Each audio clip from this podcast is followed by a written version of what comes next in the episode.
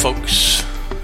By accident or on purpose, you have found Lords of Order, a DC Dr. Fate fan podcast. I'm your host, Ed Moore. This is episode 31. This is a spoiler podcast, uh, perhaps not a huge deal for this particular issue uh, that I'm talking about today, but every other issue is a current issue, so it may become more of an issue at that point. Boy, that's that's a lot of issues, isn't it? Well, anyways, if you want to get in touch, you can do so via the Lords of Order Facebook and Google Plus pages. Big Time Noise dot com slash Dr. Fate is the website, and the podcast is part of the Comic Book Noise Network, which in turn is part of the Deliberate Noise Network. If you choose to use email, you can send that to the Dr. Fate fan podcast at gmail.com. The book, this episode, and actually just a portion of the book uh, for this episode, and, and I'll get into that here in a second, is All Star Comics Volume 1, Issue 3, the Winter 1940 1941 issue of All Star Comics. Now, those of you that know your comic books will know that that is a rather uh, uh, famous, I guess would be the word, uh, infamous, however you want to look at it, issue, as that is the first appearance of the Justice Society of America, which I believe is typically thought of as the first superhero group. And more to our interests, hopefully our interest, certainly my interest, is that one of the members of that group is going to turn out to be the Golden Age Spectre.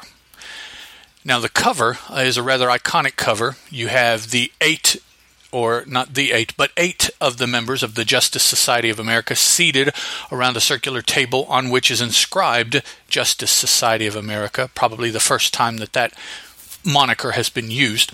And from left around the table to right is the Atom, These are all Golden Age. Atom, Sandman, Spectre, Flash, Hawkman, Dr. Fate, the topic of our podcast, Green Lantern, and Hourman. So those are the characters in this book, minus one. Uh, actually, minus two. I'm sorry. The Golden Age Red Tornado, Ma Hunkel, makes a cameo. Johnny Thunder uh, is more than a cameo, but not substantial. His Thunderbolt does make a cameo. Superman and Batman and Robin are mentioned but are not here. So uh, the assumption would be that certainly Johnny Thunder is a member of the Justice Society of America. The Golden Age Red Tornado makes an appearance. Uh, you could say that she probably is a member. Batman and Robin and Superman, though, are name dropped, so apparently they were members also. Uh, but they did not appear because uh, I would imagine because they were fairly successful in their own books and they didn't want to bring them over into this book and quote unquote dilute the fan base by having uh, too many. Although looking at the books that are out at this time, Batman and Robin have two, and Superman have two books that they're regularly making appearances in as well uh, as as art characters. Now, the setup is that uh, the um, a meeting has been called, and Okay, his name completely skipped my mind there for a minute. Johnny Thunder uh, is kind of upset because he wasn't invited to the meeting, and he drops his magic words, say you, or in this case, uh, CEI U, which is pronounced say you. And his Thunderbolt starts making his wishes come true. And of course, his first wish, in that he was upset at not being invited to the Justice Society meeting, was that he wished he could be at the Justice Society meeting, so poof, he goes. Along the way, and once there, he meets all of the individual members that are pictured on the cover, and we have the name dropping of Batman and Robin and Superman, who are not there but apparently are also members. Those in attendance have a, a dinner, and then they sit down, and at the prompting of Johnny Thunder, each character tells one of their uh, greatest cases, their greatest hits, as you were. And as we go through the stories, the scripting, penciling, perhaps inking. Uh, most often in these Golden Age books, these early Golden Age books, inkers are not known. Uh, perhaps it's the penciler. Uh, it's it's hard to say, but scripting pencils and letters are handled for each of the individual hero's tale in this book by the same creators that are chronicling those same heroes' exploits in their own books, as it were. And their own books include um, Action Comics, More Fun Comics, Flash Comics, All American Comics, Adventure Comics, and then Batman is in Detective and Batman, and Superman is showing up in Superman in Action. So those are all the individual titles, although I think a lot of those still are anthology titles. So those creators handle the characters, their characters' exploits in this book as we hop uh, across, and each character has his own story. This book is 63 ish, not counting ads, pages. So each of the 10 characters has six to eight pages for story. Uh, our story involves Dr. Fate. We open with Inza uh, stopping at a secluded bookstore in the bookstore and antique shop section of the city. Now, the city I take to be Salem because when she goes a little bit later on to uh, get the help of Dr. Fate, she is outside the city in the foothills because that's where Dr. Fate's tower is. So, uh, my assumption is that the city is going to be Salem. Salem, I don't know, Massachusetts? Uh, is Salem a stand in for another city? Um, I'm not really clear on that at this point. And, and I don't necessarily want to go digging everything out right now. I'd kind of like to find things out as I'm going along as if I were reading these for the first time. It kind of adds to the, the cool factor of discovering these things. I mean, personally, I've read Dr. Fate on and off for you know 30 years so a lot of his backstory i have but i don't have everything i certainly have not done a chronological reading prior to the podcast as I am doing for the podcast. Anyway, Inza is at a bookstore and she's looking around and she sees a lamp in the window that she likes. Uh, so she goes in and asks the shopkeeper to see the lamp. And as as he is explaining to her uh, the the aspects of the lamp, our narrator tells us that a very beautiful woman stands, uh, comes up beside her and, and startles her. Inza says, Oh, you startled me. And this woman, dressed in a purplish dress with a purplish veil and beads around her wrist and a big necklace on, vaguely reminiscent of perhaps a, a kind of a, a take on a gypsy character, perhaps. That was kind of my, my thoughts when I saw her. She is directing Inza's uh, attention to a box, uh, uh, an old box over here, and the woman proceeds to tell Inza a story. She says it came from Samothrace, home of the ancient mysteries. It brings its owner rare fortune. And Inza is impressed. She says, It is old. I can see that at a glance. It'll make a nice ornament. I'll take it. And so when the shopkeeper comes back to her with the lamp uh, that she was initially interested in. She says, uh, No, no, poo poo, not the lamp anymore. This box. This box is what I want. And so afterwards, as she's home um, starting her cursory inspection of the box, as uh, folks that are about to get in danger often do, she's remembering that the shopkeeper seemed very uh, interested in getting rid of the box and in helping Inza buy it, almost like he certainly wanted to get rid of it or was maybe almost scared of it and was trying to, to ditch it on her because he didn't take any money for it. So basically, he gave it to her for free. Uh, and he had a sure sale with that lamp, but instead of pressing that, he just gave her the box and helped her out the door. So Inza's looking at the box, opens it, and she notices that dust comes, but no, it's sort of a mist, making me drowsy. I oh, and she falls asleep. So here we go. Here's the damsel in distress to push the story along, which causes so much consternation among current uh, free thinking, shall we say, comic book fans of today. As she's sleeping, Inza dreams the same woman that she saw at the store is in her apartment, telling her that you and the world are in deadly danger. Go to this Dr. Fate. Bring him to the moors along the coast. Inza wakes, sets off for the Tower of Fate to get Dr. Fate, screaming and yelling at the tower. Uh, Dr. Fate pulls one of his little magical, let me see what's going on outside tricks because the tower has no discernible entrances or exits, doors, windows, nothing of that sort. It's just a uh, stone block, phallic structure uh, in the in the hills outside of Salem. So he sees that it's Inza crying. He, he uh, walks through the wall to uh, ask her what's going on, and she tells him. So, in going to the moors, as he was mysteriously mm, beseeched, he decides that it's in everyone's best interest to take Inza with him, of course, as he goes to battle the bad guys. I've never understood this about Dr. Fate. You know, he's concerned about the innocents, uh, except for Inza, and he doesn't seem to care in the same way about her. He he cares about her because he wants her to enjoy all the adventures that he has, even though she has absolutely no powers. Uh, curious style of love there, I think. But they go. He wraps her in his uh, what do they call it? Inv- cloak of force, excuse me, and uses it to fly to the moors.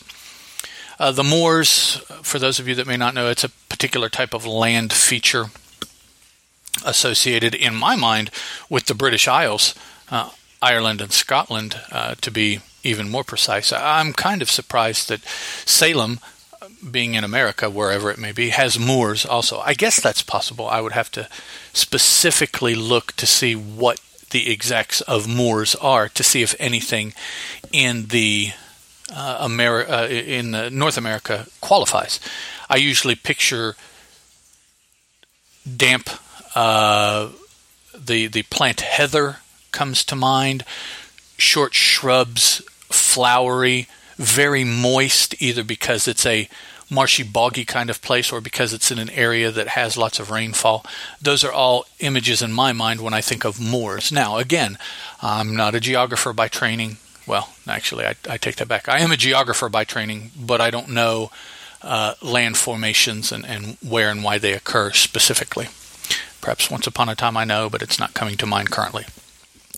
Back to Dr. Fate here. He lands in the moors with Inza, of course, and they are immediately attacked by phantoms risen from their graves by sorcery of the vilest kinds. Now, that's Dr. Fate. It's not our narrator. So, obviously, he recognizes these as um, zombies, maybe, or um, some sort of necromantic constructs, I guess. Uh, they, they have uh, solid.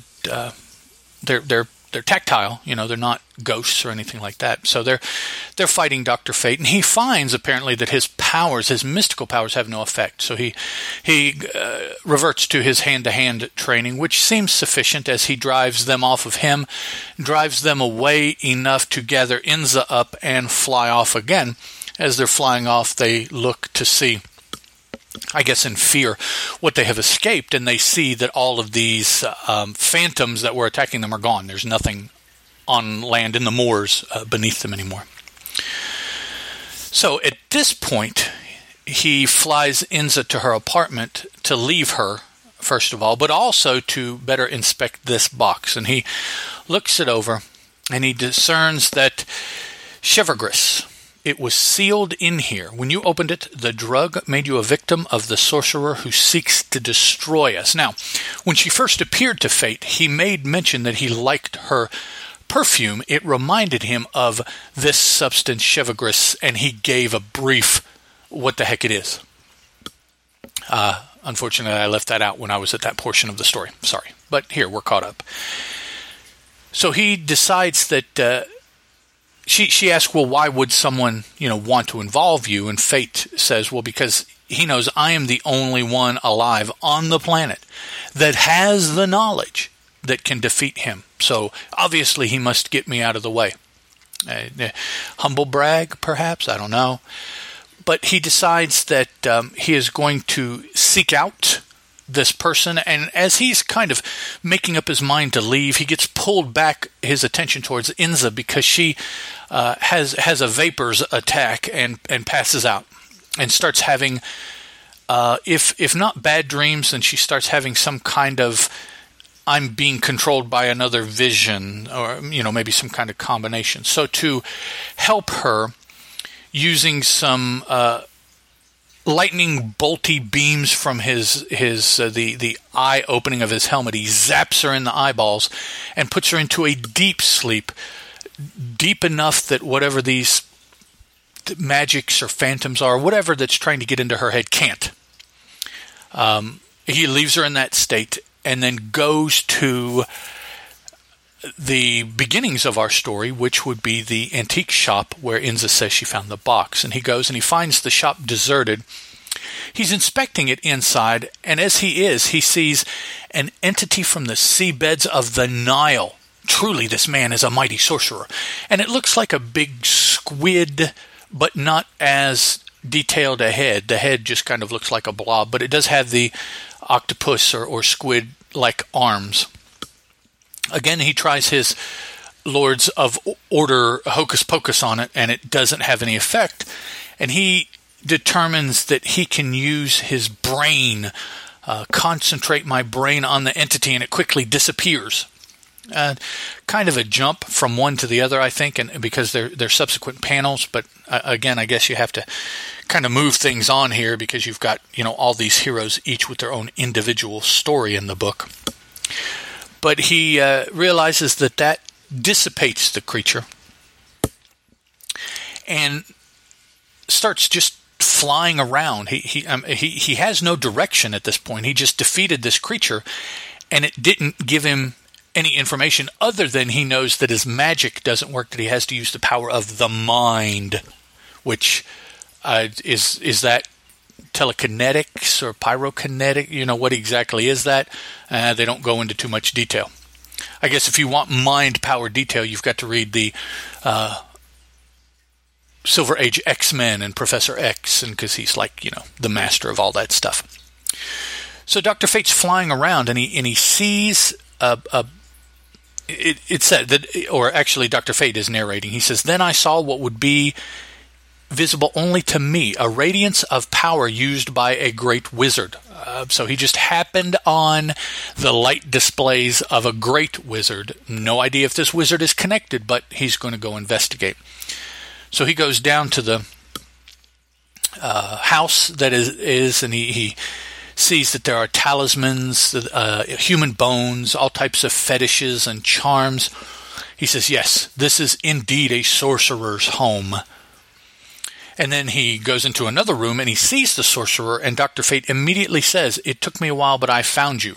Now, did he find the sorcerer of the home or the sorcerer that is responsible for everything? The way the story proceeds, it's the big sorcerer. Uh, again, no necessarily indication what told him that, but he found him.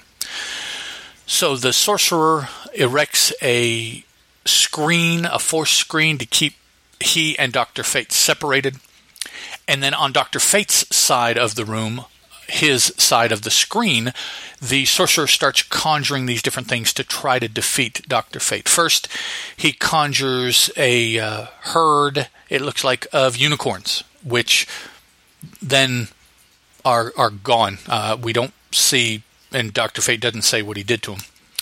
Next, we see the three witches of Endor, who, from their cauldron of of of goo are f- using the smoke coming off the goo and shaping the smoke into arrows and, and driving the arrows at Dr. Fate. Well, he escapes them, and in in escaping them, he he feigns uh, falling, you know, perhaps or being injured, and uh, like a, a, sucker, the uh, evil sorcerer drops his magic screen of, of force to do the final dispatch of Dr. Fate hand to hand himself. So he leaves himself unprotected, this enemy sorcerer does, Dr. Fate attacks and then remembers just as he attacks that the magics probably won't have any, infe- uh, any effect. So he does the hand to hand thing too, and he flips this evil sorcerer across the room in such a manner that the evil sorcerer, though, breaks his neck. And as the sorcerer is dying, he tells Dr. Fate basically what has occurred. He says, I caused Inza to see an antique shop where there was only an empty store. I caused her to see the Egyptian princess twice. I thought if I could defeat you, I'd be invincible. And then Dr. Fate does finally get to use his magic. He zaps this sorcerer with, uh, looks like flames from his hand, but just short of the sorcerer, the flames stop and this huge smoke cloud is, is at the final apex of this energy emission. Dr. Fate says, Lest you reincarnate at a later age when I be not here, I dissolve you ad infinitum. Uh, doesn't sound like a very pleasant way to end your journey, but he did it to the sorcerer. And we've seen Dr. Fate before. When he dispatches justice, he does so with a pretty significant finality, uh, as does a lot of these guys. The Spectre is another one who just, you know, he, he has no bones about you're bad and you're gone. And that's the end of it. Dr. Fate is much that same way, particularly in these early appearances. Uh, and for those of you that may not know, in his initial appearances, Batman wielded a gun and shot bad guys too. So, very different time, very different uh, uh, idiosyncrasies in the writing. Dr. Fate goes back to Inza's apartment, sees that she's awake. He tells her, explains to her, you know, what has happened both to her and in her absence, that he defeated the evil foe once and for all.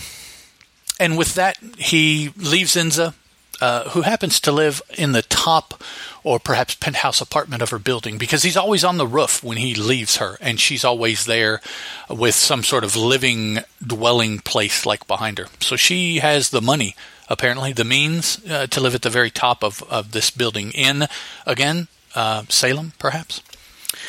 And uh, that finishes Dr. Fate's tale uh, of the many tales that are told.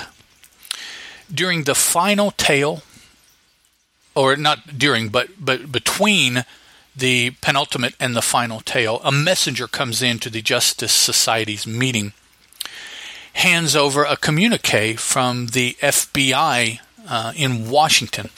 He wants to know if a representative of the Justice Society can come down there and discuss something of vital importance. All the members voice, uh, vote, and elect the Flash to go because he can go and come back uh, probably before their meeting is even over.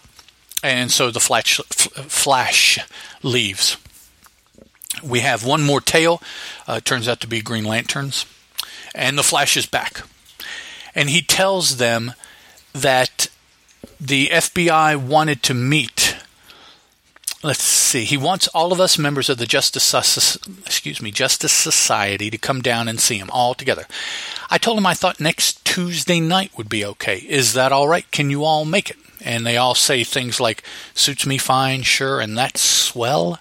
Interesting way to speak for these heroes, but there you have it and they you know discuss back and forth with what's going on and what's going to happen and everything like that and then pretty much they call the meeting after that so there is the first appearance of Dr. Fate as a member of the Justice Society of America, albeit um, individual stories in this very first meeting I guess perhaps to give the reader an opportunity to learn a little bit about each of the characters before they throw all of the characters in.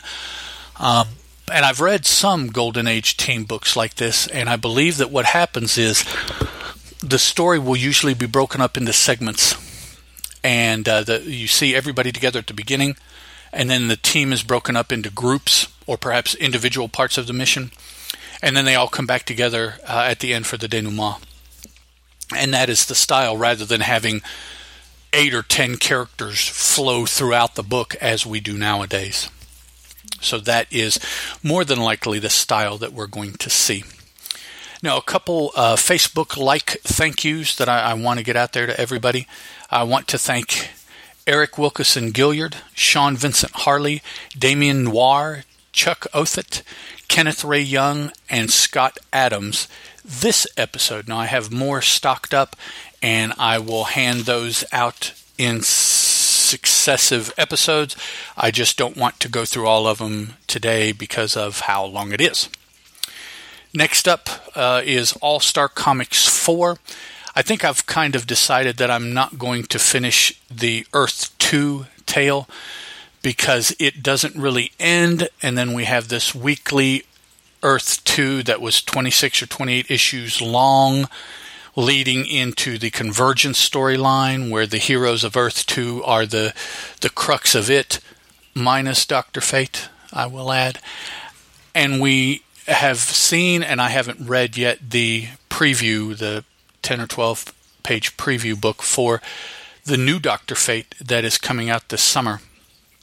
But when it does start coming out, I will slip that into uh, episode coverage as well as these appearances that I'm doing chronologically. So we have All Star Comics issue 2 up next time.